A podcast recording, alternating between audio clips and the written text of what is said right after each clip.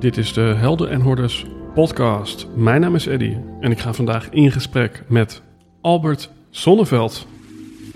Welkom aan boord van Helden en Hordes Live. Vijf exclusieve thema-afleveringen in samenwerking met de bibliotheek. Luister naar experts op het vlak van mentaliteit, gezondheid, spiritualiteit, emotionaliteit en weerbaarheid. En maak van deze bizarre tijd de tijd van je leven. Want niet voor niets is crisis het Chinese woord voor kans. Dus pak die kans. Op naar meer weerbaarheid. Weerbaarheid in crisistijd.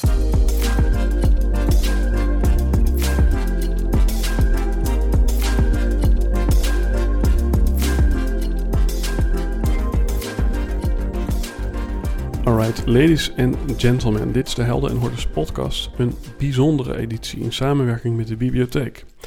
Want wij hebben de handen ineengeslagen om jou te helpen in deze crisistijd. Wellicht heb je gemerkt dat er een crisis is. wellicht heb je ook gemerkt dat daardoor van alles in jouw leven ja, veranderen moet. En hoe ga je met die veranderingen om? Hoe voel je je? Ehm, wat denk je? Ja, wat doet het met je nachtrust? Wat doet het met je beweging? Wat doet het met je voeding? Wat doet het met je werk? Enzovoorts. Nou, wij willen met deze serie een stukje weerbaarheid bewerkstelligen. Dus we zien in het land dat er allerlei maatregelen getroffen worden, die bijdragen aan een stukje veiligheid wellicht. En die veiligheid, ja, die gaat altijd een stukje ten koste van vrijheid. Dus misschien heb je dan ook gemerkt dat je door allerlei maatregelen ja, iets beperkter werd in je dagelijkse doen en laten. Nou, het tegenovergestelde van dat stukje veiligheid, dat noemen wij weerbaarheid. En weerbaarheid betekent dat je van binnenuit, in plaats van veiligheid van buitenaf, je gaat, ja, weerbaar gaat maken voor alles wat er gebeurt. En dat doe je wellicht door je emotioneel anders te verhouden tot wat er gebeurt. Door je spiritueel anders te verhouden. Door je lichamelijk anders te verhouden. Door je mentaal anders te verhouden. En door anders te herstellen. Dus bijvoorbeeld beter te slapen en minder stress te ervaren. Nou, dat zijn gelijk de vijf thema's die ik in deze podcastserie met jou ga behandelen. En daarvoor ga ik in gesprek met vijf experts op deze thema's. Nou, in deze aflevering ga ik in gesprek met Albert Sonneveld, die alles weet over het mentale lichaam. Dus hoe kan je minder stress ervaren? Hoe kan je je psychisch beter gaan voelen en gedragen? Waardoor je weerbaarder wordt, waardoor je beter kunt deelnemen aan het leven. En misschien zelfs ja, de crisis als een kans kan gaan zien. Nou, wie is nou Albert Sonneveld? Hij is psycholoog en businesscoach, schrijver, spreker, podcaster en eigenaar van een opleidingsinstituut voor gezond en vitaal leven. Albert staat bekend om zijn expertise over stress en burn-out en heeft honderden mensen met deze problemen mogen helpen. Zijn enthousiasme voor ondernemen is echter nog maar het tipje van de sluier en Albert leeft elke dag volgens het credo: ik wil raken en geraakt worden. Dus, ladies and gentlemen, maak het jezelf comfortabel en laat Albert je raken. Nou, leuk is nog even te benoemen. Aan het eind van deze aflevering krijg je boekentips rondom mentale weerbaarheid van Albert. Dat is ook leuk omdat we het samen doen met de bibliotheek. Dat je dan wellicht meteen naar de bibliotheek kan gaan of naar de website. Om een volgende stap te zetten in het studeren, het leren en het implementeren vooral van alles wat je hebt geleerd. Dus heel veel plezier met deze aflevering. Uh, nog even een voetnoot. Onze intentie is om juist niet een kritisch geluid te maken. Um, om te zeggen hoe stom het allemaal wel niet is wat er gebeurt. Maar vooral om ja, jou te helpen om meer optimisme en meer groei te ontlenen aan alles wat er nu gebeurt. En uh, daarin ben ik blij dat ik die bijdrage mag leveren. Dus heel veel plezier, Albert Sonneveld. Alright, Albert. Welkom aan boord van de Helden en Hordes podcast. Lekker muziekje, Eddy. Yes, ja. Helemaal speciaal voor deze thema-afleveringen. Je bent de eerste die het hoort. Um, ja, want uh, Helden en Hordes, daar zit het woord hordes in. Ja. En uh, nou ja, het moment dat we dit opnemen, gaan we een beetje de donkere tijd tegemoet. Uh, tijd dat we bij onszelf naar binnen keren. Uh, en die tijd is op dit moment wellicht extra bijzonder door allerlei ontwikkelingen in de wereld. En dan heb ik het natuurlijk over het uh, alombekende virus. Maar er zijn er ook steeds meer mensen sceptisch rondom klimaat, uh, technologische ontwikkeling. Uh, ja, eigenlijk allerlei veranderingen waar wij maar ja, gebaat zijn in mee te veranderen. Ja. Misschien is een mooie aftrap, uh, beste Albert, wat, wat vind jij hè? als we nou kijken naar die hele ontwikkeling? Ja, is, is, zitten we in een slechter pakket dan we tot nu toe zaten? Ja, het is maar net vanuit welk perspectief dat je dat bekijkt. Um, ja, ik, ik, ja, dat moet je net aan een rasoptimist als mij vragen. En ik, ik zit helemaal niet in de conspiracy of in de complotdenking eh, wereld. Maar weet je, ja, crisis is voor mij echt een kans. En natuurlijk uh, zijn mensen zwaar getroffen, zowel uh, op gebied van gezondheidszorg als ook economisch. Er is veel onzekerheid, hè, maar um, dat is niet iets van deze tijd, dat is al veel langer gaande. De, de afgelopen twintig jaar zijn er zoveel veranderingen geweest, waarin we de zekerheden die we altijd buiten ons hadden, langzaam maar zeker raak, kwijtraakten. Dus we hebben 2000 jaar lang het instituut kerk gehad. Nou, in Nederland in ieder geval worden er ongeveer 10 kerken per maand uh, afgebroken. Um, ja, dus, dus de, de, zekerheid die je had van de tien geboden. En volg die nu maar, dan kom je in de hemel, even heel simpel gezegd. En als je die niet volgt, kom je in de hel. Dus ik, dat geeft houvast. Hè. Net zoals baangarantie hadden we vroeger dat, dat is ook niet echt meer uh, van deze tijd. Hè. De mm -hmm. lifetime employability, dat is een lastig ding geworden. Hetzelfde geldt voor het, uh, het, instituut huwelijk. Er zijn op dit moment 98 of 96 echtscheidingen per dag. Zo. Um, hè, en je, je zei tegen elkaar van uh, ik hou van jou en ik blijf je eeuwig trouw. Maar die zekerheid die heb je ook niet echt meer. Er wordt meer informatie geproduceerd dan dat we ooit kunnen verwerken. Dus voor het eerst dat ouderen leren van jongeren. Uh, dus er is, er is zoveel gaande en, en alles wat ons eerst zekerheid gaf, bijvoorbeeld ook het geldsysteem, uh, pensioen, uh, de euro. Nou, we hebben de nodige crisis al gehad, onder andere in 2008. En daarvoor ook alleen rond de millenniumwisseling. Um, en, en wat deze tijd ons brengt, wat mij betreft, is, is dat al die zekerheden die we eerst buiten onszelf hadden en waar we ons krampachtig aan vasthielden, ja, die moeten we nu gaan vinden in onszelf. En dat is wel voor het eerst in de menselijke geschiedenis misschien dat ja. dat zo extreem is. Hè? Niemand die meer tegen ons zegt van um, ja, dit is de beste manier om te leven. Dit moeten we nu zelf gaan uitvinden. En dat is, ja, voor heel veel mensen is dat ingewikkeld als je gewend bent om uh, anderen te volgen. Ja, want ik heb hier ooit uh, met Guido Weijers uh, gezeten, die ken je natuurlijk ook. Ja. hij zegt 10% van ons geluk is afhankelijk van onze omstandigheden toch heb ik nu ja, het idee dat, hè, als we dit even vergelijken met die crisis uit 2008, dat mensen nu ja, veel gepikeerder zijn dan, dan bijvoorbeeld in 2008. En dat er ja, steeds meer mensen depressief zijn, um, er geen zin meer in hebben dan ja, in eerdere situaties. Nou ja, het, het is allemaal wat scherper geworden, maar ik, ik, weet denk ik wel waar Guido op wijst. Want ik heb een van de boeken die ik heb geschreven, die gaat ook over geluk. En toen heb ik alle geluksprofessoren naast elkaar gezet in de wereld en daar dan um, ja, literatuuronderzoek naar gedaan. En dan, dan blijkt dat al die omstandigheden, ook weer in dat geluksboek, zegt ook van ja, hè, wij denken dan dat, dat geluk iets is wat, wat we aan de buitenkant moeten creëren. Als ik dan maar die nieuwe auto heb, of die nieuwe baan, of die nieuwe partner, dan ben ik gelukkig. Maar dat blijkt gemiddeld drie weken te duren. En dan zit je weer op je oorspronkelijke geluksniveau. Ja, ja. ja. Hè, dus dus um, al voor de coronacrisis um, zijn er 1,2 miljoen mensen in Nederland die antidepressiva slikken. Ja. dat is een kwart miljard dagdoseringen antidepressiva. Terwijl wij in een van de meest gelukkige landen ter wereld leven. Dus um, het, het, hangt dus niet af van de omstandigheden. En dat, zit, dat is ook het frustrerende voor heel veel mensen. Zeggen, ja, hoe kan dat nou? Weet mm -hmm. je, mhm. ik, ik heb een mooi huis en ik heb een prachtig gezin en ik heb lieve vrienden. En, en hoe komt het nou dat ik niet gelukkig kan zijn? Ja. En dat wordt ja, hè, nu nog meer beperkt, hè, doordat er minder bewegingsvrijheid Ja. is en dat er minder uh, mogelijkheid is om met elkaar te verbinden. En dat zijn wel twee hele essentiële elementen die je nodig hebt om je gelukkig te voelen. Ja. Is er dan iets uh, wat, ja, noem het toch even de pandemie wel heeft veroorzaakt? eh, in ons? In ons? Ehm, oh, ik dacht dat we naar richting de vleermuizen in Wuhan gingen. nee, nee eh, ja, het, het, het, het is natuurlijk, uh, de welvaart is ongekend hoog. Hè. steeds meer mensen in de wereld krijgen ook toegang tot die welvaart, ook in derde wereldlanden. Ik heb zelf, mijn oudste dochter woont in Peru. Nou, daar kom ik al meer dan tien jaar, twee keer per jaar gemiddeld.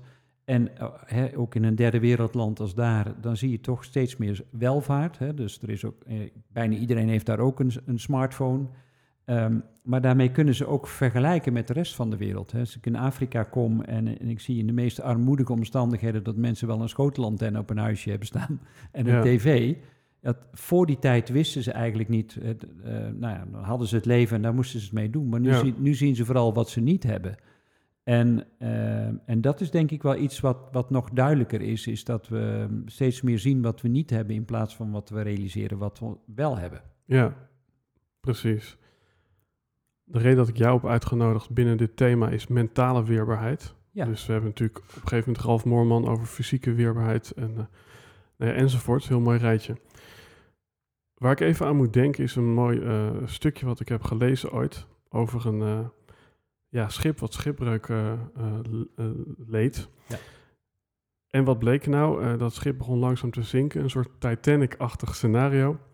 En daar zaten oude en jonge mensen op het schip. Mm. Nu hoor ik jou net zeggen van, oké, er zijn steeds meer ouderen die ook wat van jongeren kunnen leren. Ja. En toch was het op dit schip dan andersom in de jaren zeventig. Ja. Want alle uh, jongeren waren in paniek overboord gesprongen omdat er geen hulp kwam. En alle ouderen die bleven nog even lekker aan dek. En wat bleek nou? Die hadden wel uh, voor hetere vuren gestaan of voor hogere waters in deze metafoor. Ja. Um, kun je daarin stellen dat, ja, misschien ook wel in jouw persoonlijke leven, dat, ja, dat, dat, dat hoe, hoe meer crisissen je meemaakt, hoe beter het met je gaat? Weet ik niet, hè, want het gaat vooral over um, ja, het gaat niet over de crisis, maar het gaat erover hoe je ermee omgaat. En voor een deel is dat genetisch bepaald ook, maar voor een heel belangrijk deel is dat ook heel persoonlijk in de manier waarop je bent opgevoed. Dus als je um, de eerste drie levensjaren van je leven uh, veel warmte, genegenheid, intimiteit, connectie hebt gevoeld, um, dat, dat is een van de voorwaarden waarop je met een, een trauma of een crisis kunt omgaan. Dus als die als die, die fase echt vol warmte en liefde is geweest, dan heb je sowieso al meer weerstand dan iemand die dat niet of nauwelijks heeft gehad. En dan gaat het ook nog over, heb je dan in die situatie ook nog de mogelijkheid dat je zelf invloed kunt uitoefenen? Mhm. Ehm, en ik, ik merk, ik ben zelf ook naast psycholoog ook ondernemer en ja, daardoor ben ik ook een beetje onconventioneel en ook een beetje rebels. En ja, soms heb ik ook gewoon de neiging om even niet dat mondkapje op te zetten, ook al zou het misschien wel moeten. Maar alleen al het gevoel dat ik daar zelf invloed op heb, ja. dat verhoogt mijn mentale weerbaarheid al. Ja. Ja, precies. En dan is het een beetje paradoxaal. Dan zou je misschien zonder mondkapje wellicht uh, nou ja, uh, meer uh, gezonde stof in je lichaam aanmaken. Ja, wie weet. Maar we gaan geen mondkapjesdiscussie houden hier, hoop ik. ik, ik hoop het ook niet. Ik heb het één keer geprobeerd, maar dat dat loopt meestal nou ja, niet goed af. Veel interessanter vind ik ook om te kijken van hoe wij ons niet ja, ja, genetisch of medisch ja, weerbaar kunnen maken, maar vooral hoe wij ons mentaal weerbaar maken. En ik, hoor, ik hoor je net zeggen van dingen als verbinding, mm. veiligheid, vertrouwen, erkenning. Ja nou ja, als je die in, in je eerste levensjaren hebt, dan, dan kan dat bijdragen aan, aan meer levensgeluk. Ja. Is het daarmee ook zo dat, dat je misschien beter in crisis of als je ellendig voelt, dat je verbinding kunt opzoeken dan, dat, je, dan dat je bij wijze van spreken uh, met lifehacking aan de slag gaat en probeert allerlei ja, NLP-achtige dingen te doen? Ja, het is, wij zijn gewoon een heel sociaal dier. Hè? We, we, houden van verbinding. Dus niet voor niks, uh, ik geloof twee jaar geleden, een, Duitse professor geweest die een boek heeft geschreven over eenzaamheid. En die zegt dat de eenzaamheid net zo schadelijk is voor je gezondheid als het roken van 15 sigaretten per dag. dus dus uh, verbinding is geen luxe, verbinding is een levensvoorwaarde. Ja. Dat, dat weten we.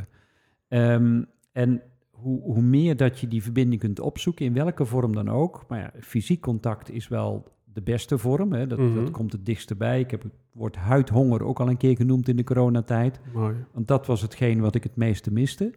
Ehm, maar ja, het, maakt niet uit als je maar kunt uitreiken en maar kunt ontvangen. En dat je in ieder geval het gevoel hebt dat je een groep mensen om je heen hebt eh, waar je je verbonden mee voelt. Ja.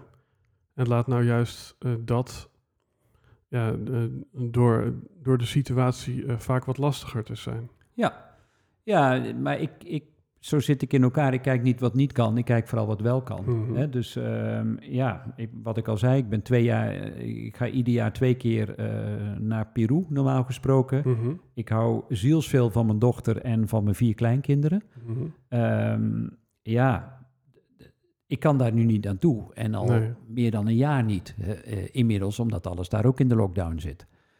Ehm, ja, wat kan ik dan doen? Ja, dan kan ik meer facetimen. En dan kan ik ja, meer bellen en meer Mhm. schrijven. En er zijn nog allerlei andere kanalen die ik kan aanboren om toch verbinding te hebben. En ja, er gaat niks boven die dikke, dikke vette knuffel die ik ze kan geven. Maar dat kan nu niet. Ehm, ja, wat kan wel? En dat doe ik dan zoveel mogelijk. Ja, want hoe verhoudt, eh, ja, ik noem het even technologisch knuffelen, zich tot echt knuffelen? Zou, zou, zouden wij dit gesprek met dezelfde verbinding kunnen hebben als we het via Zoom deden? Nee, nee, dit, dit blijft voor mij wel toch eh, ja, live en in contact en in verbinding. Ja, dat vind ik gewoon het allerfijnste. En, en ik denk de meeste mensen wel. Ik moet je zeggen, ik coach nu ook meer online en ik ben toch verbaasd over de impact die het heeft. Ja. Dus ik had verwacht, eerlijk gezegd, van nou, als dat op afstand is, dan is dat misschien maar de helft van wat het contact is, ehm, wat, je, wat je één op één hebt als je bij elkaar bent. Ehm, ik vind juist die afwisseling heel prettig. Hè? dus, Mhm. dus ik heb nu een vorm gevonden waarin ik eh, één keer per maand mensen echt live ontmoet. En, en dan voor een wat langere periode, dat ik echt kan connecten. En dan een tussenliggende periode, één keer per week, doe ik een, ehm, ja, een online coaching. En ik moet je zeggen, die verhouding is heel goed. Dus blijkbaar zit er ook een soort eh, ja, houdbaarheidsdatum aan contact. Ja, ja. Zijn er zelfs misschien voordelen te noemen, eh, nu ik toch met een aardsoptimist aan tafel zit, aan, aan, het, aan het digitale eh, ja, verbinden? Ja, je kunt veel, met veel meer mensen verbinden. Als ik niet nu met jou hier die po- podcast op zou kunnen nemen, al die luisteraars nu, die zouden mij misschien niet bereiken. Nee, Ja, dus, dus door het digitale verbinden kun je in één keer met veel meer mensen contact maken. ja, Nou ja, dan gaat het wel over het soort contact. Als we het alleen maar over koetjes en kalfjes en over de regeringsbesluiten zouden hebben, dat, is- dat is niet het contact wat ik wil hebben. Voor mij moet het echt ergens over gaan. Mhm. Mijn leven draait om raken en geraakt worden. En zolang als dat digitaal maar kan, ben ik tevreden. ja. Eenzaamheid als thema. Ja. We hebben het net natuurlijk gehad over eh, ja, huidhonger. En eh, ik kan me ook voorstellen dat het misschien ook juist wel even goed is om, eh, om niet de hele tijd aan te staan en niet de hele tijd met mensen in contact te staan. Ja, ja dat, dat ligt eraan. Kijk, voor mij gaat het altijd over eh, de kwaliteit en niet de kwantiteit. En Mhm. als je zegt, ik heb eh 500 vrienden op, op Facebook, ja, dan kijk je een beetje meewarig aan en dan denk je, ja, maar oké, zijn dat dan vrienden? Nou, niet in mijn definitie van vriendschap.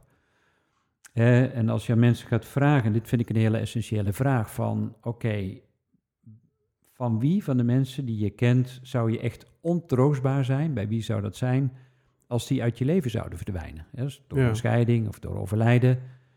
En, en dat je echt maanden van de wap zou zijn. Ja. Ehm, hoeveel mensen blijven er dan over? Maak daar eens een lijstje van. Mhm. En dan blijkt in de regel, als ik die oefening doe met mensen in de zaal of waar dan ook, dat dat misschien 10, 12, hooguit 14 mensen zijn. En dat is het dan. Ja. En, en voor de rest, ja, dat is leuk. Dat zijn dan kennissen en dat zijn dan geen vrienden. En nou ja, je kunt ook zo'n cirkel maken van influence die je dan hebt op die Mhm. mensen, die mensen op jou. Maar als je nou die 12 of die 14 mensen, als je daar nou echt de aandacht aan besteedt en de rest van de mensen even laat lopen eh, op de social media, dan ben ik het helemaal met je eens. Want het, het is een verademing dat je niet voortdurend aan hoeft te staan om die mensen ook nog op een of andere manier onder je vleugels te houden. Ja. Ja. En helemaal alleen zijn. Hè? Ik heb eh, hier inderdaad met Koos Jansson gezeten, maar ik heb met, met meerdere mensen hierover gehad. Uh, noem ik weer even Blaise Pascal. All human problems stem from the fact that a man is unable to sit quietly in a room alone. Ja. Ja, hoe belangrijk is het om, ja, nu we toch niet heel veel kunnen of mogen uitreiken, om af en toe helemaal met niemand te zijn? Ja, je, ja, je hebt twee soorten eenzaamheid of alleen zijn. Hè? Ehm, en, en een van de andere podcasts is het woord al één is al een keer gevallen. Hè? Dus, Mhm. ehm, en, en dat geloof ik ook. Kijk, als je, je kunt ook met duizenden mensen om je heen kun je alleen zijn. Eh, dus is er iets van een soort intrinsieke eenzaamheid of is het echt een sociale eenzaamheid dat je echt ook niemand om je heen hebt? Dus, Ja, dat, is een? Ja, dus, dus ja. dat is denk ik al een hele belangrijke onderscheiding van die twee. Ehm, het, het allerbelangrijkste vind ik dat je het gevoel hebt dat je een keuzemogelijkheid hebt. Hè? De keuzemogelijkheid hebt om je te verbinden met heel Mhm. veel plezier, maar ook de keuzemogelijkheid hebt om je van tijd tot tijd af te zonderen. Ik, ik hou ontzettend van af en toe eens heerlijk lekker alleen te zijn. Ja. Man, dat is een verademing. Ja, Maar ook niet te lang. Weet je? En niet te lang betekent dan als ik dan een paar dagen of ik ben een week in de natuur geweest en ik heb een soort retreat gedaan of een soul retrieval of nou ja, al dat Ja. soort onderdelen. Ja, en da- om daarna weer in de bewoonde wereld te komen vind ik ook weer heerlijk. mhm. Maar kan ik kiezen? Daar gaat het over. ja. Kiezen. Dan hebben we het ook over, eh, ja, blijkbaar de invloed die wij hebben als mens. Ik heb je ook wel eens horen zeggen, je niet te veel met het leven willen bemoeien. Ja, heel goed. ja. Ja, dus in hoeverre eh, vraagt een situatie als deze om te kiezen, een bepaalde houding of ja, een bepaalde discipline eh, te hebben? En in hoeverre vraagt het juist om het lekker te laten waaien? Ja, ik denk dat dat per persoon verschillend is. Ehm, het, het, is heel, het is heel mooi als je op een gegeven moment voor jezelf kunt besluiten, zeg van oké, ehm, deze tijd overkomt mij, overkomt ons. Hoe kan ik er het beste van maken? Ja, Eh, welke invloed heb ik op mijn eigen situatie? Ik heb op dit moment geen invloed op de besluiten die door de regering worden genomen. Ja, ik kan met de spandoek de straat op als ik dat zou willen, als dat mijn behoefte zou zijn. Maar ja, wat, wat kan ik nu op dit moment in mijn leven doen om, het, om er het beste van te maken? ja, En dan, ja, dan kom ik toch altijd weer terug op, op de dingen die mij dan op dat moment het meeste plezier geven. En dat weet ik niet. Soms vind ik het heerlijk om mezelf op te krullen in de bank met een mooi boek. ja, Soms vind ik het juist heerlijk om contact te leggen met mensen en daar een fijn gesprek mee te voeren. Soms vind ik het fijn om in de natuur te wandelen. Soms vind ik het heerlijk om even mooie muziek te luisteren. En dat is per moment is dat bij mij verschillend. ja, Ehm, en dat is ook hoe ik me in deze situatie beweeg, is in het moment steeds opnieuw weer kijken, waar heb ik nu behoefte aan? En, en zoveel mogelijk binnen de mogelijkheden, de middelen en de mensen die er zijn, daar dan aan gehoor aan geven. ja. Want, want wat jou betreft zijn er meer dan genoeg mogelijkheden binnen de beperking. Ja, en ik, ik hoop dat ik daar niemand mee kwets, maar ja, ik, ik, ik heb hele inspirerende gesprekken gehad met mensen die, die in een rolstoel beland zijn eh, tegen hun wil, een auto-ongeluk of een motorongeluk hebben gehad of een dwarslesie. Ja, En, en ik verbaasd ben over binnen die beperkingen die ze hebben. Ik zou er niet aan moeten denken. Ik zou het verschrikkelijk vinden als ik daarmee geconfronteerd zou worden in mijn Mhm. eigen leven. ja, En tegelijkertijd hoop ik dat ik hun mentale veerkracht heb. Dan denk ik, hè, hoe kun jij onder deze omstandigheden vanuit deze rolstoel niet alleen jezelf, maar ook je hele ja, omgeving nog motiveren en inspireren? ja, Dus, dus ja, wij vergeten vaak eh, eh, ehm, om eens over de grens te kijken, letterlijk en figuurlijk, eh, om ons te realiseren wat maakt dat ik het zo goed heb, nog binnen deze omstandigheden. En, en in mijn boek bijvoorbeeld over geluk schrijf ik, er zijn eigenlijk drie dingen, drie pijlers die heel essentieel zijn voor ehm, ja, jezelf gelukkig voelen in deze omstandigheden. En dat is eerst dankbaar zijn voor dat wat je hebt. Hè? Dus create an attitude of gratitude. mhm, Accepteren, hè? dus dat je stopt met vechten en met vluchten en met bevriezen en steeds maar hulp blijven zoeken, maar gewoon, oké, ja, dit is het. Hè? Dit, zoals ik hier nu zit, ik, ik ben het resultaat van alle keuzes die ik tot nu toe heb gemaakt in mijn Ja. leven. En dan zit ik tegenover Eddie Boom. en ja, nou, dit, dit is het dus blijkbaar op deze dag. Ja, En, en dat accepteer ik. En verder heb ik echt vertrouwen dat het leven zichzelf doet. Dus ehm, ja, ik, ik, ik, ben verwonderd over Ja. hoe het leven zich iedere keer weer opnieuw ontvouwt. En dat ik in situaties terechtkom die ik van tevoren nooit had kunnen bedenken. ik hoor, ik hoor eigenlijk, als ik deze drie samenvat, hoor ik eh, vechten, vertrouwen, verwonderen. Ja, dat is jouw Of, woord. eh, Je nou bent ja, natuurlijk nee, een woord, woordkunstenaar. Ik en- zeg, ik, zeg, ik zeg vechten, ik bedoelde vrede, vertrouwen, verwonderen. ja, ja. Ja, Nou ja, ehm, dan, dan klopt jouw eh, plaatje weer, want je houdt van de feest volgens mij ook. Ook dat, ja. Maar ehm, ho- hoe dan ook, hè, als het, het, het geeft mij in ieder geval houvast. Mij heeft het enorm geholpen over, om dat boek over geluk te schrijven, omdat ik me daardoor pas nog meer gaan ben gaan realiseren dat het echt niet over die buitenkant Ja. gaat. Het gaat niet over die omstandigheden, het gaat hoe jij met die omstandigheden Ja. omgaat. interessant. Van, je hebt dus een boek geschreven over geluk. En ze zeggen ook wel eens van... eh, als je een knuffel wil, eh, dan moet je er een geven. Ja. Als je een glimlach wil, dan moet je naar iemand glimlachen. Ja. Is het ook zo, als je gelukkig wil worden, dan schrijf je een boek over geluk? Nou, het, het, het was om twee redenen. Het, eerste was natuurlijk een heel persoonlijk doel, want ehm, ja, ik, toen ik het schreef, was dat ook op een moment in mijn leven dat ik denk, maar Albert, jongen, je hebt alles, weet je. Ik had een Ja. prachtig huis en een zwembad erbij en nou, echt iedereen, nou, in mijn omgeving zei Albert, je hebt het toch wel heel goed voor elkaar. En, en toen werd ik vaak wakker en denk van ja, maar ik voel het niet. Ja, Ik voel het niet echt van binnen. Wat is dat? Dus dat was, was mijn persoonlijke reden om dat boek te gaan schrijven. En een andere reden was ook dat ik ook mijn cliënten, eh, die ik vaak tegenkwam, zeg maar...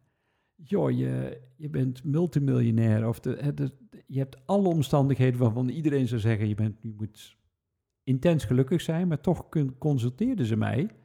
omdat er een aantal gebieden in hun leven niet op orde waren. En dat fascineerde me zo, los van het feit dat er zoveel mensen depressief zijn in een van de meest gelukkige landen ter wereld. Dan denk ik, ja, ik wil snappen hoe dat werkt. En ja, voor mij helpt het dan om daar een boek over te schrijven. ja. Als we even binnen het thema blijven van eh, het woord crisis of pandemie of wat dan ook. Heb ik ook wel eens iemand aan tafel gehad die zei... Eigenlijk is corona niets anders dan een volumeknop. Je ziet namelijk de latent aanwezige karakteristieken van iemand... en die vergroten op zo'n moment uit. Ja. Zou je dat, zou, zou je dat willen onderschrijven? ja, ja, dat wil ik wel. nou ja, dat is wat stress doet. Hè. Dus ehm, hè, ik, ik weet veel van stress. En, ehm, en wat me opgevallen is, is wat een kwaliteit van je is. Dat kan onder stress worden uitvergroot tot een hele vervelende eigenschap. Hè, dus bijvoorbeeld, een kwaliteit voor mij is doorzettingsvermogen. Dat mag ik echt wel zeggen van mezelf. Mhm. Dus ik, eh, ik geef niet snel op, ik heb discipline en doorzettingsvermogen. Maar als ik onder stress kom te staan, omdat ik in de angst schiet, dan word ik een drammer. En die drammer, ja, dat ben ik niet leuk voor mezelf, maar ook niet voor mijn omgeving. Mhm. En in die zin klopt het. Het, het wordt uitvergroot. Op het moment dat je in de angst schiet, dan, dan wordt dat groter. Ja. Want dan krijg je precies datgene wat je liever niet wil hebben. En dan hebben we het over het woord angst. Ja, En ehm, nou, ik, ik weet, volgens mij ben jij niet alleen eh, ja, behoorlijk uh, ja, ja, hoe ga je dat nou vakinhoudelijk uh, rondom ja, angst, zeg maar. Maar jij bent natuurlijk ook ervaringsdeskundige. Ja, ja. ja. Ja, zo begint het altijd. En nu hebben er waarschijnlijk heel veel mensen er een angst bij. Of nou ja, misschien is het ook daar. Misschien hadden ze al een, een aanleg en wordt het nu. Ja, wordt uitvergroot. Als ik, zou dat, als ik dat mag vragen, welke angsten speelden of spelen er dan in jouw leven? Ja, uh, om maar een leuke vraag te stellen. ja. ja, ik, kijk, um, ik ben al heel jong geconfronteerd met de vergankelijkheid van het leven. En um, dus, dus uh, toen ik acht jaar was, toen werd mijn vader mentaal ziek. hij, hij, hij kreeg um, problemen, onder andere met Alzheimer. En moest naar een verzorgingstehuis. Dus dat was al mijn, een van de twee steunpilaren in het gezin, viel al weg. Dus, dus dat was al iets van angst. Ik denk, oh, maar ik ben veel meer op mijn moeder gaan fixeren. Ik denk, als die ook nog wegvalt, dan ben ik helemaal alleen op de Ja. wereld. En als je het hebt over boeken, dat boek dat las ik ook van Hector Malot, Alleen op de wereld, van, met dat jongetje Remy. En ik was er helemaal door gefascineerd. Ik dacht echt, ik blijf alleen over. En toen ik zeven was, 17 was, toen zat ik eh, met mijn vader te praten. En tijdens het gesprek glimlacht hij en krijgt hij een hartinfarct en hij valt dood neer voor mijn ogen. En dat was zo'n traumatische ervaring. Ja, en dat, daarmee ook zoveel angst. Ik denk, "Ah, het leven kan zomaar over zijn. Het, het, het, het Ja, verschil bizar, tussen ja. één in- en een uitademing. En dan is er geen ademhaling meer. Zo breekbaar is het dus. En dat zag ik voor mijn ogen gebeuren. En een paar jaar later kreeg mijn moeder ALS, een spierziekte. En dat ging geleidelijk, maar ook onvermijdelijk. Ehm, we wisten allemaal, ja, dit, dit is alle, jouw leven en dat van mij en van Ja. iedereen is, is natuurlijk eindig. Maar ja, dat, dat, dat gebeurde dan en het voltrok zich. En ik zag het gebeuren en ik denk, oh man, dus, dus dit is het dus. Eh, zo kwetsbaar is het leven. Nou ja, dat heeft me heel angstig gemaakt, want ja, dat waren de, de mensen waar ik het meest van hield toen als kind. Mhm. en, en ja, daarna, ik durfde me nauwelijks te verbinden, want ik denk, jee, ja, stel je voor, deze pijn was al bijna niet te dragen van het verlies van mijn ouders. Daar ik nog een keer zo'n herhaling van geschiedenis. Dus ik was voortdurend aan het kijken naar mensen, pluis, niet pluis. Mhm. Letterlijk, Ja. Bijna letterlijk en figuurlijk ademt hij of zij nog. Ja, Eh, is er nog wel verbinding? Leeft hij nog wel? Ja. Maar ondertussen ging ik dood, want ik, ik durfde me niet echt meer te verbinden met het leven. En die, en die dat was een grote angst van ja. oh, hoe, hoe, hoe kan ik dat leven nog vertrouwen? Want het kan zo afgelopen zijn. Ja, bizar. En, en dan eigenlijk ook wat ik, eh, ja, wat, wat je zegt is, mijn vader was het, was het een flits. Ja. En bij mijn moeder was het juist heel geleidelijk, bijna een Ja. soort sluipmoordenaar. En Ja. ik kan me ook voorstellen dat als het nou zo makkelijk was van nou, die flits, dan kan je daar nog een soort van heel controleschema in je hoofd op maken van stel dat het bij mij gebeurt, dan doe ik dit en dat. Maar omdat je dus ziet, het de, ja, verlies komt in alle vormen, lijkt Ja. het me ook erg lastig om daar inderdaad controle op uit te oefenen. Ja, en daar, daar ga je natuurlijk, eh, noem je al een belangrijk woord, en dat is natuurlijk ook iets wat gerelateerd zit aan angst, is controleverlies. En als, het iets, als we iets tegenkomen op dit moment in, eh, in coronatijd, eh, in crisistijd, is, ja, we hebben er geen controle op. Hè, Nee. Of we worden gecontroleerd. Ja, En het is, ja, één ding is zeker, in je leven ga je dingen verliezen. Mhm. En uiteindelijk je eigen leven. Hoe dan ook. Ehm, maar ja, we willen het wel tot, tot in de puntjes eh, regisseren. Hè. Ja. Tegenwoordig willen we, hè, we maar je ziet steeds meer dat mensen met euthanasie ook dat laatste stukje nog willen controleren. ja, Ehm, wat, wat vaak heel ehm, ja, begrijpelijk is ook als, eh, als je ziet onder welke omstandigheden mensen lijden in de laatste fase van hun leven. Dus ik heb daar verder geen oordeel over, maar ik, ik, ik, ik kijk daar wel met verwondering naar. Zeg Ja. van, goh, er is, er is ja, de, andere kant van controle is natuurlijk overgave en acceptatie. Ja. Het is zo'n groot woord, hè. doe dat maar eens. Dat moet je eigenlijk in ieder Ja. moment moet je dat eh, omarmen. Hè? Ik ga hier zitten met jou aan de microfoon. Ik heb geen idee wat voor vragen dat je stelt. Zal ik wel het juiste antwoord geven? Ik, ik moet dit hele proces vertrouwen. ja, Niet alleen jou, maar ook mezelf. Om, om te zorgen dat dit blijft vloeien en Ja, stromen. ja. En dat dit leuk wordt. En dat er een meerwaarde is voor jou en mij. En voor de luisteraars. ja. Ik vind het interessant dat naar, naar aanleiding van wat je verteld hebt. Kijk, ik, ik, ik heb zelf dan last van hypochondrie. Eh, heb dan ook op mijn dertiende iets meegemaakt. Eh, ja, toen werd ik gediagnosticeerd met, ja, noem het maar de K-ziekte. Eh, Mhm. Maar dat was helemaal, tenminste, dat, dat dachten ze. Ja. Dat, dat was niet zo. Maar eh, ik mocht twee weken als jongetje op die uitslag wachten en had in mijn hoofd eigenlijk eh, mijn knopen wel geteld. Ja. Bij mij resulteerde dat erin dat ik daarna juist heel veel ging controleren. Mhm. En wat ik bij jou eigenlijk hoor is overgave en loslaten. Terwijl Ja. je ook zou kunnen denken, nou ja, als je beide ouders op die manier verloren hebt, dan, dan probeer je er alles aan te doen om de, om de zeilen bij te hijsen. Ja, het is. ehm, het, het, het mooie is als je zo wordt geconfronteerd met de vergankelijkheid van het leven, ja, dan kun heb je twee keuzes. Of je gaat krampachtig proberen om dat nog meer te controleren. Maar ja, mijn ervaring in de metafoor is als je een hand zand pakt en je knijpt, hoe harder dat je knijpt, hoe meer dat je dat verliest. Ja, Mooi. En, en ik leg wel eens uit, weet je, je- je kunt, je kunt op twee manieren kun je iets vastpakken. Je kunt het zo vastpakken en, en dan uiteindelijk merk je dat je geen spierkracht meer hebt of geen energie meer hebt om het vast te houden. En dan, ja, dan moet je het wel loslaten, hoe Ja. dan ook, hè, want de kracht ontbreekt. Maar als je het zo vastpakt en je draait je hand om en je laat dan los, dan blijft dat wat je vast hebt, dat blijft liggen.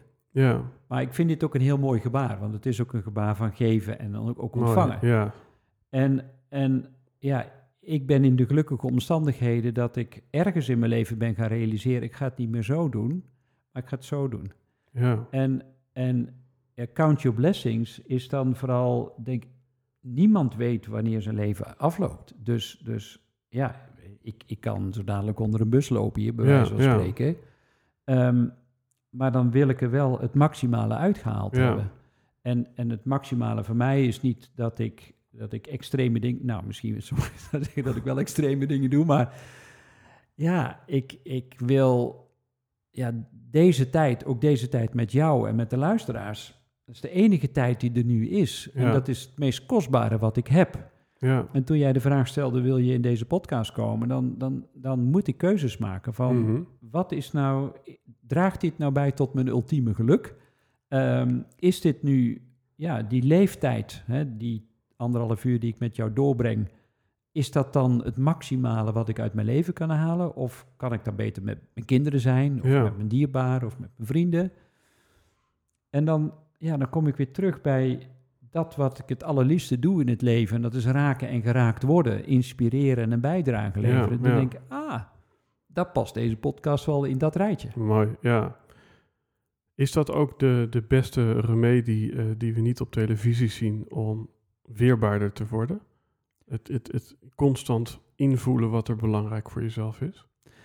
Ja, ik denk dat we die vraag veel te weinig stellen. Eh, Ja. eh, of te weinig ruimte creëren om die vragen in ons ehm, op te laten komen. En voor, mij, voor mij is er een heel groot verschil in die tussen, tussen wat je wil en wat je nodig hebt. En, en vaak door de media wordt er vooral voorgespiegeld wat je wil. Hè. Ik, ik, eh, op de reclames, ik, ik wil die nieuwe trui of ik wil die nieuwe auto of ik wil die nieuwe iPad of weet ik wat je allemaal ja. wil. Maar heb je hem ook nodig? En op een gegeven moment kom je erachter als je twee of drie flatscreens in huis hebt hangen en de tweede auto voor de deur. Dan denk je, ja, wat wil ik nog meer? Maar heb ik het echt wel nodig? En, en als je kijkt wat je nodig hebt om gelukkig te zijn en om weerbaar te zijn in deze situatie, dat blijken vaak hele andere dingen te zijn dan dat je wil. Ja, ja. Hoe, hoe komt het dan dat we die vraag wellicht eh, nou ja, altijd voor ons uitschuiven? Ja, totdat er een crisis komt. Ja. En, dan, en dan word je, kijk, als, je, als alles van een leien dakje gaat, weet je, voor corona, ik, ik, toen maakte ik vaak een grap en zei ik, oh ja, hè, we wonen in een van de meest welvarende landen ter wereld, het gaat niet goed, het gaat niet slecht, ik heb mijn wintersportvakantie alweer geboekt, la la la.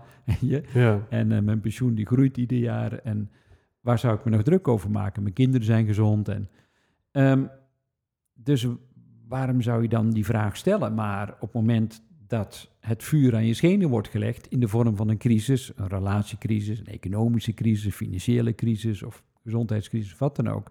Ja, dan ga je dit soort vragen stellen. En Ja. dan kom je tot hele verrassende antwoorden. ja. Wat, wat, wat zou je de luisteraar willen eh, adviseren of wat doe je zelf om in te checken bij dat stukje, ja, wat is er belangrijk voor mij of wat, wat kan ik bijdragen? Ja, ik, ik, ik heb het heel erg nodig om in de stilte te zijn. En dus ik, ik ga het niet iedereen adviseren, die moet je allemaal zo lekker zelf weten, maar ik heb geen tv. Mhm. Hè, want ik weet, ik ben zo ongelooflijk nieuwsgierig. Ik wil alles volgen. Ik ga zelfs naar her- herhalingen van praatprogramma's kijken. Gewoon omdat ik, ja, ik ben mateloos gefascineerd door mensen. Dus het is om mezelf in bescherming te nemen, heb ik geen tv. Ehm, dus ja, in die stilte, ehm, ooit las ik een hele mooie spreuk en die zei, God spreekt door middel van stilte.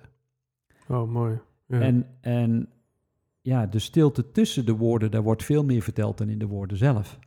Want die woorden die komen altijd achteraan en die zijn altijd later in je brein. Ehm, en gaan 9 van de 10 keer over het verleden. ja. Of in ieder geval gebaseerd op ervaringen uit het verleden. En dat, zoals je weet, is dat geen garantie voor de toekomst. Ehm, dus ja, stilte, stilte, stilte, stilte, stilte, stilte. Ja. Ja. Ik hoor je ook zeggen tussenmoment. Ik heb je ook wel eens iets horen zeggen over pauzes, over korte pauzes. Microbreaks, dat was mijn eerste boek. Ja, 90 seconden pauzes. ja wat, eh, hoe kunnen we ehm, door middel van stiltes eh, ja, ons, ons weerbaarder maken? Eh, of door middel van pauzes, want ik heb eh, wel eens met iemand een gesprek gehad die zeide, ja, de vijand van nu is geen tegenslag, maar dat is verleiding. Mhm. Verlei- Verleiding om eigenlijk al die momentjes dat je vroeger zei, mam, ik verveel me, om die op te vullen met iets. Ja, ja. Ja, en wat is je vraag precies? Nou ja, dat, het, dat, het me, dat ik, ik, ik snap het wel, dat het wel belangrijk is om pauzes of stiltes te nemen. Mhm. Maar het lukt me zo vaak niet. Omdat, het, ja, het is toch zoveel makkelijker om even op Instagram te kijken dan, dan even een minuutje te mediteren. Of, Ja, het, het begint altijd. ehm, en eh, je had eh Koos, eh, had je ook in de, in de uitzending, hè? En ja, The Course of Miracles. En ja, die hebben het vaak over willingness. En, en willingness is, is een soort bereidheid, daar begint het mee. ja, Ja, dus dus ja, niet dat jij van mij verplicht pauzes moet nemen, dat moet je helemaal lekker zelf weten. Maar als er nou ergens een verlangen komt, dan zeg ik van, oh man, ik word helemaal overladen met al die verleidingen. En eerlijk gezegd merk ik dat me dat geen goed meer doet. Ja, het is niet zo interessant wat je niet meer wil, maar wat wil je wel? En waarschijnlijk is dat dan het tegenovergestelde. En wat is het tegenovergestelde van, van die verleidingen? Is, is eerst eens kijken wat je jezelf te bieden hebt, zonder dat dat van buitenaf wordt aangeboden. mhm, En je hebt jezelf heel veel te bieden. Ehm, hè, want je hebt ongelooflijk talent. Hè? Je bent een woordkunstenaar. En in die stilte zou je zomaar een nieuw creatief idee kunnen krijgen. Als je daarnaar verlangt, ja, en je, en je weet wat het je oplevert, ga jij wel zitten. ja, ja, In plaats van dat je maar weer eindeloos op eh, Instagram zit te scrollen. ja. Zou het ook kunnen dat we bang zijn voor succes daarin? Dat we bang zijn om te stralen, om onszelf te laten zien? Ja, dat is natuurlijk in de inauguratiereden van Nelson Mandela wordt dat wel gezegd. Hè? Dat, we, dat we vooral bang zijn om in ons eigen licht te gaan staan. Ja, En dat denk ik wel. Hè. De, verdien ik het? Hè. Dat, dat is. ehm, ik las pas een hele mooie uitspraak en het ging over schuldgevoel. mhm, En, en schuldgevoel, ja, dat is zo wonderlijk iets. kwam ik achter dat dat vooral te maken heeft met. ehm, in het Engels schreven ze dat mooi deservability. Het, het, vermogen in jezelf, het, het, het jezelf toestaan dat je het ook echt verdient, dat je er ook recht op hebt, dat je, dat je die, die waarde, die eigen waarde ook helemaal vol, vol kunt voelen. ja, Ja, en, en hoe kun je jezelf helemaal vol voelen eh, en, en helemaal toestaan dat je het verdient, is, is in eerste instantie jezelf de conclusie trekken van ik besta. Eh, dat kun je niet ontkennen. dus zoals ik hier nou naar jou kijk, eh, volgens mij ben je er. Hè? Eh, Mhm. Ik bedoel, je bent aanwezig. Dus je bestaat. Nou, en vanuit dat gevoel van ik besta, ehm, en dat kan ik niet ontkennen, ehm, oh ja, als ik er nou van uitga dat de natuur geen vergissingen maakt. En mensen wel, maar de natuur die zit perfect in elkaar. Briljant systeem. Als je daar ooit over twijfelt, dan moet je je lichaam nog maar eens wat beter eh, observeren. Dan zul je echt gefascineerd zijn. Dat maakt geen fouten.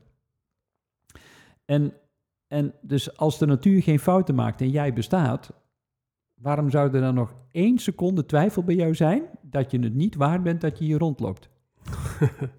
ja, En, Mooi, en, supermooi. En, en als je dat dan gaat realiseren, dat dat zo is, denk ik, oh, ik besta. Dus nou, als er natuurlijk geen fouten maakt, dan zal, ik, zal er wel een bedoeling zijn dat ik hier ben. Ook al snap ik die bedoeling nog niet, daar gaat het nog niet zo over. Maar begin daar alvast aan te wennen. En ja, vanuit die stilte kun je veel meer al gaan bewegen in wat voor jou de bedoeling is. En ja, jij met je tekst en je woorden, mijn behoefte om te raken en te raken. En zo heeft ieder mens, groot of klein, ehm, de mogelijkheid om zichzelf uit te drukken en daar creatief mee bezig te zijn. ja. Dus weerbaarheid gaat ook over iets tot uitdrukking brengen. Altijd. Mooi. Jezelf, jezelf uitdrukken. Ehm, maar ja, dat kun je op twee manieren doen. Dit kun je doen vanuit angst of je kunt het doen vanuit liefde. En in de coronatijd zien we dat dat wel heel veel vanuit angst gebeurt. Hè? Dus, dus de, basisangsten die komen nu naar boven, dat weten we. Mhm. Dat wordt uitvergroot door corona. Dus de angst voor verlies, eh, angst om de controle kwijt te raken, de angst om er niet bij te horen, de angst om niet goed genoeg te zijn. Al die angsten die komen nu naar boven.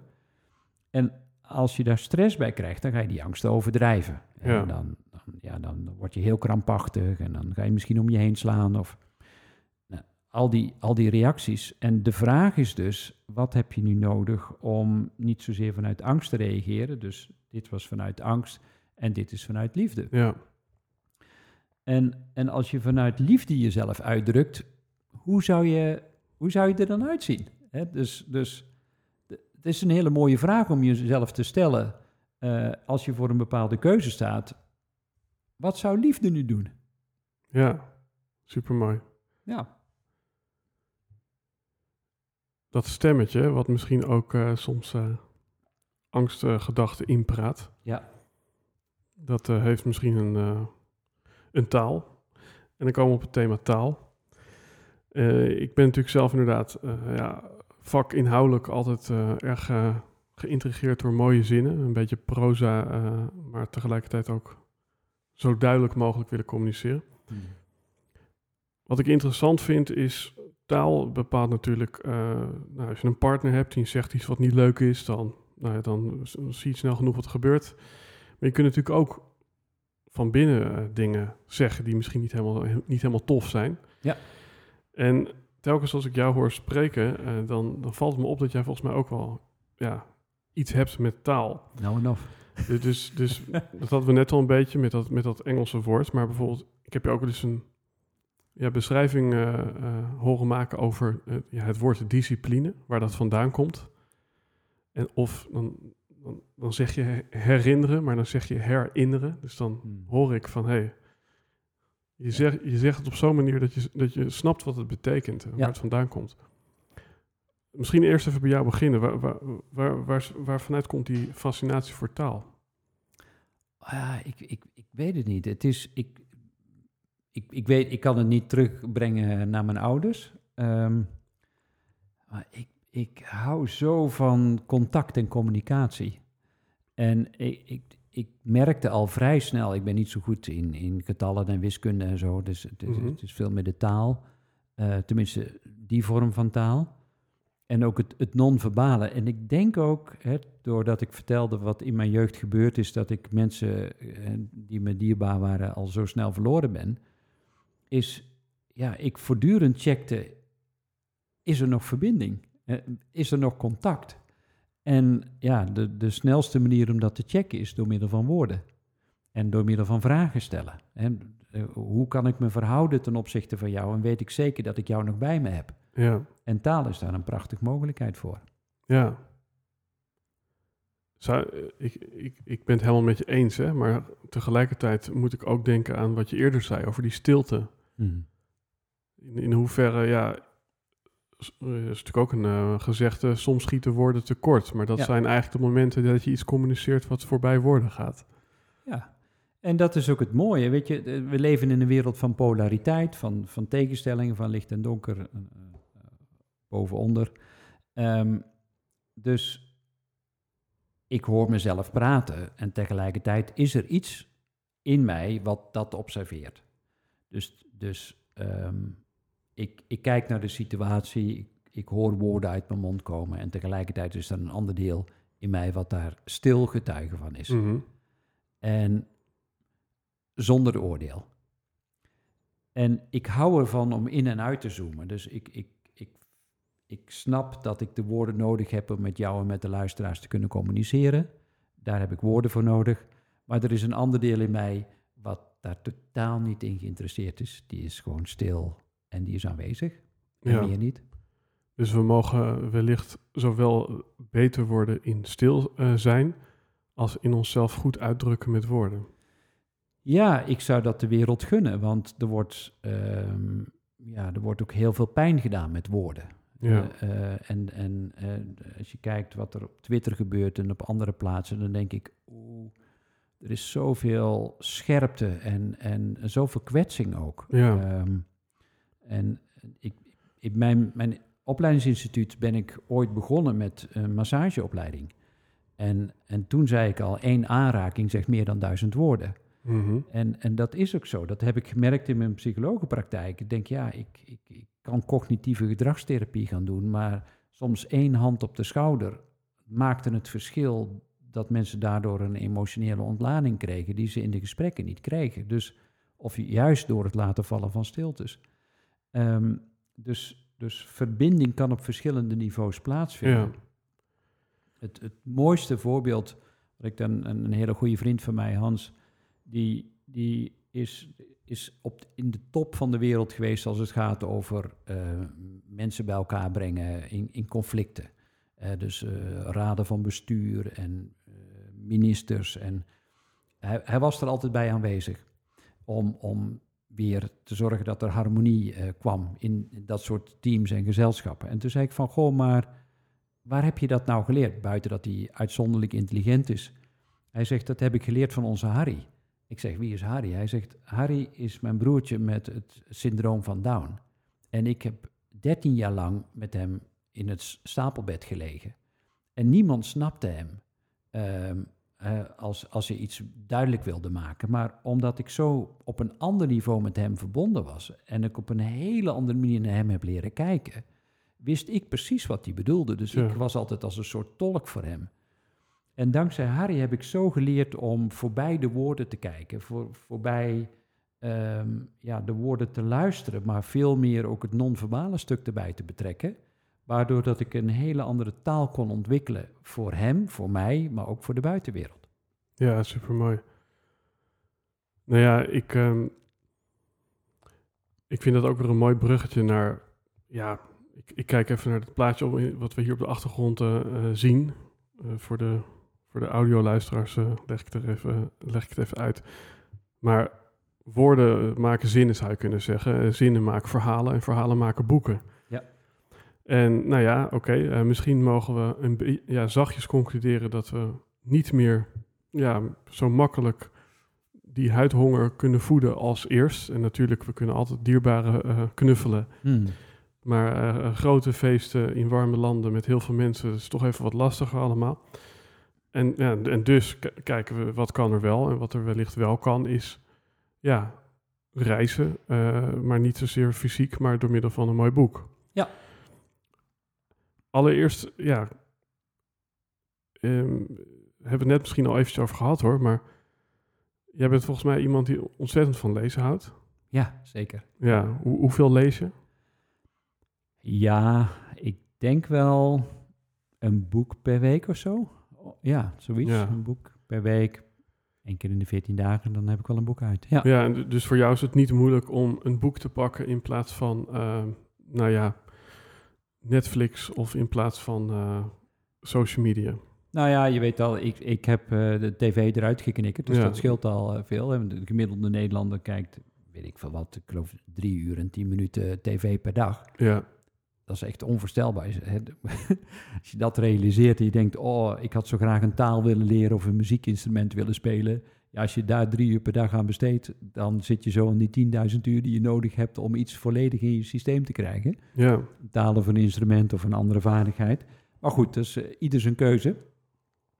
Ik heb dat dus niet. Dus ja, hoe kun je een boek oppakken? Ja, dat begint weer met, oh, nu moet ik gaan lezen. Nee, je moet helemaal niks. Het, het is zo...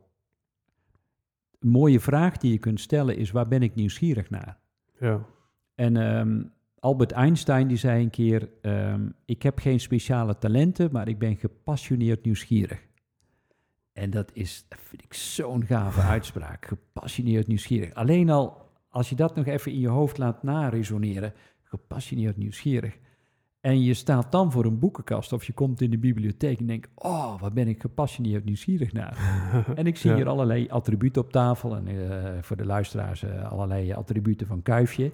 En ik, tuurlijk, als ik bij iemand binnenkom, kijk ik al gelijk in zijn boekenkast. Dus nou, Ja. Kuifje. En ik denk, ja, dat vind ik dan zo fascinerend. Dus blijkbaar ben je gepassioneerd, nieuwsgierig over de avonturen van Kuifje. ja, En, en dus die brengen je ergens.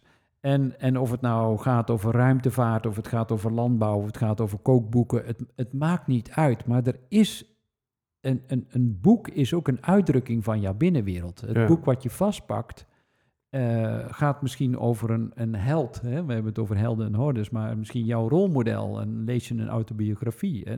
Autobiografie van eh, Obama is volgens mij, ik weet niet hoe vaak al verkocht, nu is het net Mhm. uit. Het is een enorme pil. Maar mensen kopen dat omdat het voor een, ja, een held. Nou ja, maar waarom is het een held? Omdat je iets van jezelf in hem herkent of wat je graag zou willen zijn. En, en waarom koop je dan het boek? Omdat je daar nieuwsgierig naar bent. Hoe deed die Obama dat? En hoe is hij daar gekomen? Is die mogelijkheid er voor mij ook? Of ja, hoe, hoe kun je op een bepaalde manier tuinieren, eh, waardoor het misschien beter is voor jezelf en Ja. voor de wereld? Waar je ook maar nieuwsgierig naar bent, maakt niet uit. Er is altijd een boek wat jou daarbij helpt. Ja. Voordat we gaan kijken welke boeken jou daarbij helpen, en misschien ook specifieker welke boeken de luisteraar eh, mentaal of eh, ja, lichamelijk weerbaarder maken in deze gekke tijd. Hoe vertaal je ja, die inspiratie naar transpiratie? Dus met andere woorden, hoe kan je dat wat je hebt gelezen ook gaan leven? Ja, door het heel klein te maken. Hè. 9 van 10 mensen maken het veel te groot. Die denken dan meteen, oh ja, ik heb een heel leuk boek gelezen over eh, eh, Airbnb's in Zuid-Frankrijk, dus ik ga een bed and breakfast beginnen. Mhm. nou, tijd dat ik nog tv had, eh, keek ik naar het programma Ik Vertrek. Dat was natuurlijk helemaal hilarisch. Ja, hè, want dat was één bak ellende vaak in het begin voor die mensen. Hè, dus het is allemaal niet zo rooskleurig als dat het lijkt. Maar ja, maar dan, dan zien ze dat en denken, oh ja, nee, maar dat is voor mij echt onbereikbaar, want ik heb de tijd niet, of ik heb het geld niet, of ik, de kinderen zitten nog op school, of nou ja, dus, er komt er een heel verhaal over waarom dat ze het allemaal niet doen. Terwijl in mijn boek Ontdek je passie, zeg ik altijd van, hou het nou heel klein. Hou het nou zo klein ehm, dat je stappen kunt zetten die voor jou veilig genoeg zijn. En die kun je vandaag zetten. Je kunt nu vandaag al kijken, waar ben ik nieuwsgierig naar? En dat dan ook gaan doen. ja, Eh, en, en ja, misschien is het één recept wat je kunt uitprinten en dat dan maar gewoon de ingrediënten gaan ko- kopen en dat dan gaan koken. Of al is het dan bij je buurman, als je graag aan je auto aan auto's gaat sleutelen, kies dan, rijd dan naar de sloop en pak dan één cilinder en haal die dan uit elkaar of zo. Maar koop niet gelijk een hele auto, bij wijze van spreken. Hou het heel erg klein. ja, En, en blijf dat doen. ja, En, en, en op het moment dat je dat doet, hè, dus eh, er is een klein orgaantje in ons brein wat ons waarschuwt voor gevaar, en dat is de amygdala. En, en daar zeg ik altijd, zet stappen die groot genoeg zijn om vooruit te komen, maar klein genoeg zijn om die amygdala niet wakker te maken. En, en dan blijf je eigenlijk onder de radar van die amygdala. En het fijne daarvan is weer dus dat je dan gaat groeien in zelfvertrouwen of je gaat je eigen nieuwsgierigheid ja. voeden. ja, dus als het een boek per week is, hè? eh, Veel te veel voor de meeste mensen. nou ja, kijk, Eén bladzijde zou al heel wat zijn per dag. Ja, en, en dan vraag ik me af, hè, in hoeverre kun je daar, als je zoveel leest, ja, nog allemaal kleine stapjes uit destilleren? Of, of lees je niet alleen om dingen toe te passen? Lees je ook omdat je liefhebber bent van verhalen? Of, Ja, het is fascinatie. Ehm, het zijn vaak wel thema's en dan, dan zit ik... Ja, nu zit ik weer helemaal in het thema stilte. En Mhm. eh, ja, dan ga ik grasduinen stilte. En dan ga ik vergelijken schrijvers met elkaar of methodieken eh, vergelijken met elkaar. En dan ga ik mijn meditatietechniek aanpassen op basis van wat ik geleerd heb. En dan pak ik weer een volgend stukje erbij. ja, Dus, dus die thema's zijn steeds weer een reis en daar verzamel ik dan boeken bij om, om die reis te ondersteunen. Het zijn eigenlijk mijn reisgidsen. ja. Super mooi. Dat is even een klein inhakertje op het thema reizen voordat we eh, ook nog gaan naar jouw favoriete boeken. Want ik weet dat je ook ontzettend van reizen houdt. Ja, ja, ja. Is, is lezen daarin, ja, wat er wel kan binnen de huidige tijd en dat je daarom nu meer leest? Ehm, ja, ook. Ehm, maar ook omdat er, er, is, er is meer tijd. Ja. Ehm, hè, want nou, eh, nou, geen horecagelegenheden meer open. Nou, bioscopen soms wel, soms niet. Nou, er zijn heel veel dingen die gewoon niet meer kunnen. En dat betekent tegelijkertijd dat er heel veel ruimte is, want je hebt nog steeds Ja. 168 uur in de week. Dat is niks veranderd. Het heeft te maken met de omlooptijd van de zon, de maan en de aarde. Dus heeft niks met corona te maken. Dat is al miljarden jaren zo. Dus je hebt meer tijd. ehm, ja, en daardoor is er ook gewoon voor mij in mijn leven meer tijd om te lezen. En Ja. ja, ja heerlijk. Ja, want wat, wat is jouw fascinatie voor reizen? Wat, wat brengt reizen jou als het gaat om persoonlijke ontwikkeling? Ja, ik, ik, ik hou zo van mensen. Eh, en, en misschien heeft dat ook weer te maken met eh, deels die vergankelijkheid waar ik mee geconfronteerd ben in het leven. Van, Mhm. Het kan zomaar over zijn, dus er is ook een soort onverzadigbare nieuwsgierigheid naar, oh, ik wil het zoveel mogelijk meenemen en het maximale eruit halen. Dat Ja. is, dus, dus, en daar, ja, op een gegeven moment heb ik het in Nederland wel gezien, ook al wel in Nederland ook wel nog steeds blijf ik, ik ook weer, ik was in, in Burghaamstede gisteren, ik denk, oh ja, nou, daar, ben ik, daar was ik nog niet geweest. Hè. Ja, En eh, ook weer mooi en ook weer fascinerend. En nou, er lopen weer leilijnen daar in de buurt. En nou, dat is een heel ander dingetje. Maar goed, ehm, van iedere plek waar je bent, eh, ver weg of dichterbij, als je de bereidheid hebt om met al je zintuigen open in het hier en nu te zijn, ja, dan maak je een reis zowel buiten als binnen. Dus, dus als je zegt van ja, ik kan nu niet reizen, maar ik, ik loop door de stad, maar ik pak eens een keer een andere wijk waar ik nog nooit geweest ben en ik ga daar eens Ja, wandelen. ja. En, en je bent bereid om contact te maken met de bewoners van die andere wijk waar je nog nooit geweest bent, Ja. dan ben je al op reis. Dus maak Ja. het niet te groot. ja ook daar eh, maak het niet te groot. Want, eh, dat is ook een detail, hè? maar ik vind het toch leuk om dat even te benoemen. Van, volgens mij reis je liever met de trein dan met de auto. Ja, Is dat Ja. ook omdat je dan een boek kunt lezen? Dat is ook omdat ik een boek kan lezen. En ehm, ja, het, het, het geeft me ook een bepaalde hoeveelheid vrijheid. Er zit ook een andere kant aan, als ik heel eerlijk ben. Ik, er zijn jaren geweest dat ik 60.000 kilometer per jaar reed in de auto. En ik had het wel een beetje gehad. Ik was, eh, om maar even met een taalgrapje te komen, ik was gefileerd. Eh, ik had veel, veel te lang in de file gestaan. Ik zat der- 13 werkweken per jaar stond ik in de file. Later ben ik bij BNR eh, een onderdeel van een programma gaan eh, verzorgen. Dat heette Filetherapeut. Nou, ik, ik snapte echt iets van files. en eh, de microbreaks die, die werden dan uitgezonden Ja, via BNR Nieuwsradio.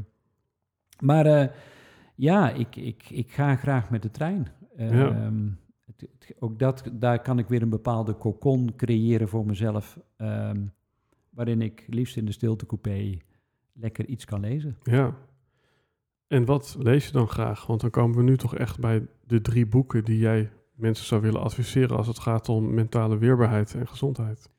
Ja, dat is, oh, dat is, dat is weer zo'n vraag dan, hè? Want eh, een paar weken geleden had ik eh, in mijn, een van mijn programma's had ik een, eh een discjockey van Radio Veronica. Nou, dat zijn allemaal van die freaks, of allemaal, maar dus in ieder geval, die weten waanzinnig veel van duizenden artiesten bij wijze van spreken Ja. en de meest speciale nummers. En eh, toen vroeg ik ook om een playlist te maken. Hij zegt, ja, iets ergers kun je niet aan me vragen.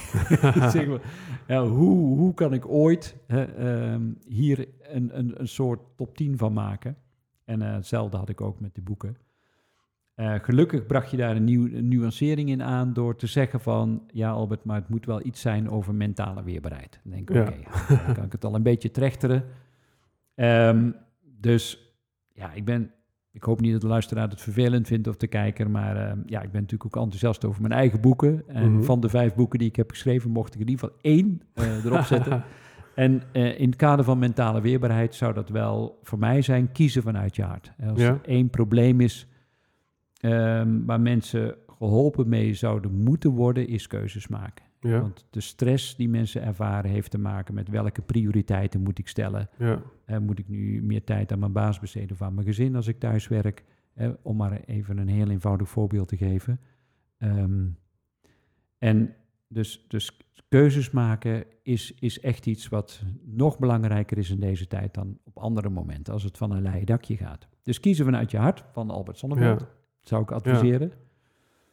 Dan ehm, ja, een boek van, van Roos Vonk. En Roos Vonk is eh, hoogleraar. eh, eh, ehm, zij is ehm, zowel in de psychologie als in de sociologie, vind ik, een kanjer. Ehm, nou, zij heeft een boek geschreven dat heet je bent wat je doet. En dat vind ik ook wel heel leuk. Weet je, dat, het, het laat uiteindelijk in je gedrag zien wat voor mens dat je bent. Niet wat je over jezelf vertelt of wat je Ja. hoopt dat mensen over je vertellen. Nee, practice what you preach. Laat het zien in je gedrag. Ik zeg ook altijd tegen ouders, opvoeden is voorleven. Je kunt van alles tegen je kinderen Ja, ja. vertellen, maar als je tegenstrijdig gedrag laat zien... imiteren, ja. Ja, ja dan, ehm, dan is de kans klein. En het derde boek is van eh, Gretchen Ruben. En ehm, die heet het Het Happiness Project. En eh, dat is van een Amerikaanse vrouw die ja, succesvol is, alles op, een, alles op de rit heeft. Een, mooi gezin en een mooie man en eh, nou, een droomleven. En je voelt hem al aankomen, niet gelukkig is. Ja, En toen besluit ze eh, op, op een gegeven moment om daar te zeggen: Oké, maar ik, ik ga een project maken van mijn geluk. En dat heeft ze verdeeld over een jaar met een aantal eh, tussenstappen erin. Ook weer overzichtelijk per maand. Waar ga ik nu deze maand aandacht aan besteden? En draagt dat uiteindelijk bij tot mijn geluk? ja. Super mooi. Ik, eh, ik vind het vooral mooi om, om af te sluiten op de traditionele wijze, eh, omdat het gaat over eh, de file. Ja. Ik heb ehm, normaal gesproken de vraag: wat is het allerbeste advies wat je mensen zou willen geven die stilstaan in de file terwijl ze naar een billboard kijken waarop jouw advies staat? Dus nou ja, het is een soort van quote. Ja. Toen dacht ik, ja, het is natuurlijk corona, dus je kunt veel beter vragen: wat zou je op een wallpaper zetten of op een, eh, op een, eh, een Instagram-post eh, aan al die mensen? Want ze zitten thuis en ze staan niet in de file. Maar goed, als jij gefileerd bent, is het misschien toch wel goed om deze vraag te stellen. En dan, ja, met betrekking tot het thema mentale weerbaarheid. Dus wat is het allerbeste advies wat je mensen in deze tijd zou willen geven om mentaal weerbaar ja, te zijn, zodat ze de crisis vooral als een kans kunnen gebruiken? Ja, ja en deze tip, advies, is niet alleen voor tijdens de crisis, maar ook daarna. Eigenlijk voor je hele leven. Mhm. En voor mij gaat die over doe, hè, niet denk, maar doe ieder moment van de dag datgene waar je het meest gepassioneerd over bent. Binnen de mogelijkheden en middelen en mensen die je op dat moment hebt, zonder het eindresultaat eh, af te dwingen. En doe dat vooral met een positieve mindset. Ja. Ja, in het kader van practice what you preach neem ik het onmiddellijk van je aan. Ik zie je glimlach en je positiviteit, dus ik denk van ja, van wie anders dan van jou moet ik eh, dit advies aannemen. Ehm, ja, ik, ik vind het een, een heel optimistisch geluid en ik denk dat dat ook onbewust misschien de reden is geweest dat ik jou hier heb uitgenodigd in een Hm. tijd die eh, ja, voor veel mensen toch eh, een beetje donker is. Ehm, net zoals bij deze wallpapers. eh, ja, het is donker, maar je ziet ook allerlei mooie sterren in de lucht. Ja, en, en misschien is het wel fijn om op het eind van deze uitzending ook iets te nuanceren. Hè? Want het is niet zo dat ik nou zo'n Chaka-figuur ben en, eh, Mhm. en, eh, en, en, en blind ben voor de situatie in de wereld. Hè? Mhm. Of dat ik dat negeer of mijn kop in het zand steek. Absoluut niet. Hè? Ehm, dus dus ik, ik zie de pijn en het verdriet en de teleurstelling en de angst zie ik volop. En die Ja. zie ik ook. Ehm, alleen misschien het verschil is, ik blijf er niet in hangen. Eh, ik, het, het raakt me, het komt iedere dag weer binnen. Ik ben iedere dag heel bewust bezig met de wereld. Hè, mijn opleidingsinstituut. Ik heb binnen 15.000 eh, coaches opgeleid. Ehm, eh, dat, dat is ook een soort legacy, mijn boeken geschreven. Ehm, en, de- en dat is ook echt vanuit zorg en vanuit dienstbaarheid. Ehm, en het is niet zo dat ik door het leven fladder en dan denk, oh ja, weet je, na mij de zonvloed of een bepaalde Mhm. onverschilligheid heb ten aanzien van bepaalde zaken. Dus ik heb mijn ogen wagenwijd open. Alleen, ja, je hebt 50 gedachten per minuut. En, en iedere gedachte, daar gaat een vraag aan vooraf. En, en nu al als ik dat zeg, stel jezelf al de vraag, huh? is dat zo? Nou, dat is alweer een vraag. en, en, en het soort vraag die je aan jezelf stelt, bepaalt uiteindelijk ook het antwoord wat je aan jezelf geeft. Ja. Dus als je zegt, ja, waarom voel ik me zo verdrietig vandaag? Ja, dan krijg je heel veel antwoorden die gaan over verdriet. Eh, maar als je jezelf de vraag stelt van, goh, wat kan ik vandaag doen om mezelf beter te voelen? Dan krijg je antwoorden die gaan over beter voelen. Dus ja. Misschien is dat een bonusadvies wat ik kan geven. Stel jezelf betere vragen op het moment dat je jezelf niet goed voelt. of Ja. moeilijk vindt om met de situatie om te gaan waar je nu in zit. Ja. En dat gaat in die zin ook weer over taal waar we het eerder over hadden, namelijk eh, welk verhaal vertel je jezelf en Ja. welke vragen stel je. En ik voel je ook hoor. Ik, ehm, ja, wat me er gewoon aan inspireert is een, nou ja, ik heb wel eens met Edwin Selei over gesproken, een, een aikido-houding. Ja, Eh, Ja. niet, niet een houding van in de weerstand schieten. Ook niet een houding van eh, ja, de massa volgen. Maar een houding van ik geef mee en maak het beste eh, ja, van de omstandigheden. Ja. Ja. ja. ja zeker. En, en, die, en, dat, en op die manier vind ik optimisme toch wel vrij optimistisch. dus ja, superleuk om jou in het echt te ontmoeten. Ik, ehm, ik zocht een beetje naar het juiste moment. We hebben elkaar een jaar geleden aan de telefoon gehad. Toen eh, eh, was er nog sprake van een live show met een eh, volle zaal.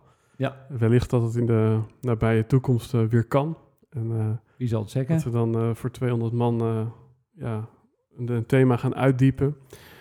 Voor nu dank ik je hartelijk om, ja, om toch die inspirator te zijn in, ja, in een gekke tijd. En ik vind het heel leuk om je in het echt ontmoet te hebben. Is er nu één plek, één link waar je mensen naartoe wilt verwijzen? Wellicht thema gerelateerd, wellicht ook helemaal niet. Ja, ik heb ehm, ja, mijn, eigen website uh, psychologievoorsucces.nl. Ehm, ja, daar, daar staan meer dan 300 blogs over deze onderwerpen. Dus, de, Mhm. dus dat is echt wel veel materiaal. Uh, daar kun je ook mijn boeken terugvinden. Daar vind je ook de mogelijkheid om door te klikken naar brein.tv. En daar staan al mijn e-learnings op, waarin ik ja, zeker rondom dit thema um, heel veel uh, e-learnings heb. Onder andere Geen Paniek is er zo één. En de Anti-Burnout Challenge is er ook één. En Beter Slapen. En, nou, zo, um, ik, ik denk als je hier meer en dieper uh, in door wil gaan... en jezelf echt wil verrijken op, op het gebied van persoonlijke ontwikkeling... dan is dat absoluut een platform waar je voorlopig mee vooruit kunt. Super. En uiteraard staan overige links in de show notes, net zoals de boekentips die je hebt gegeven. Uh, ik kijk even in de camera, anders wordt mijn vader kwaad. Die zegt, uh, ja, als je dan de luisteraar toespreekt, dan moet je even in de camera kijken. Uh, aan de luisteraar wil ik zeggen, wil je over deze aflevering meepraten? Nou, voel je vrij om onder de, bijvoorbeeld Instagram van Albert Zonneveld, ik zeg maar wat, een reactie achter te laten. Uh, als je dat onder de uh, naam Held en Hordes wil doen, hashtag Held en Hordes op Instagram, Twitter, Facebook. Of laat een mooie comment achter op YouTube. Nogmaals, hartelijk dank Albert voor je bijdrage. En dan zeg ik tegen de luisteraar tot de volgende aflevering. Graag gedaan.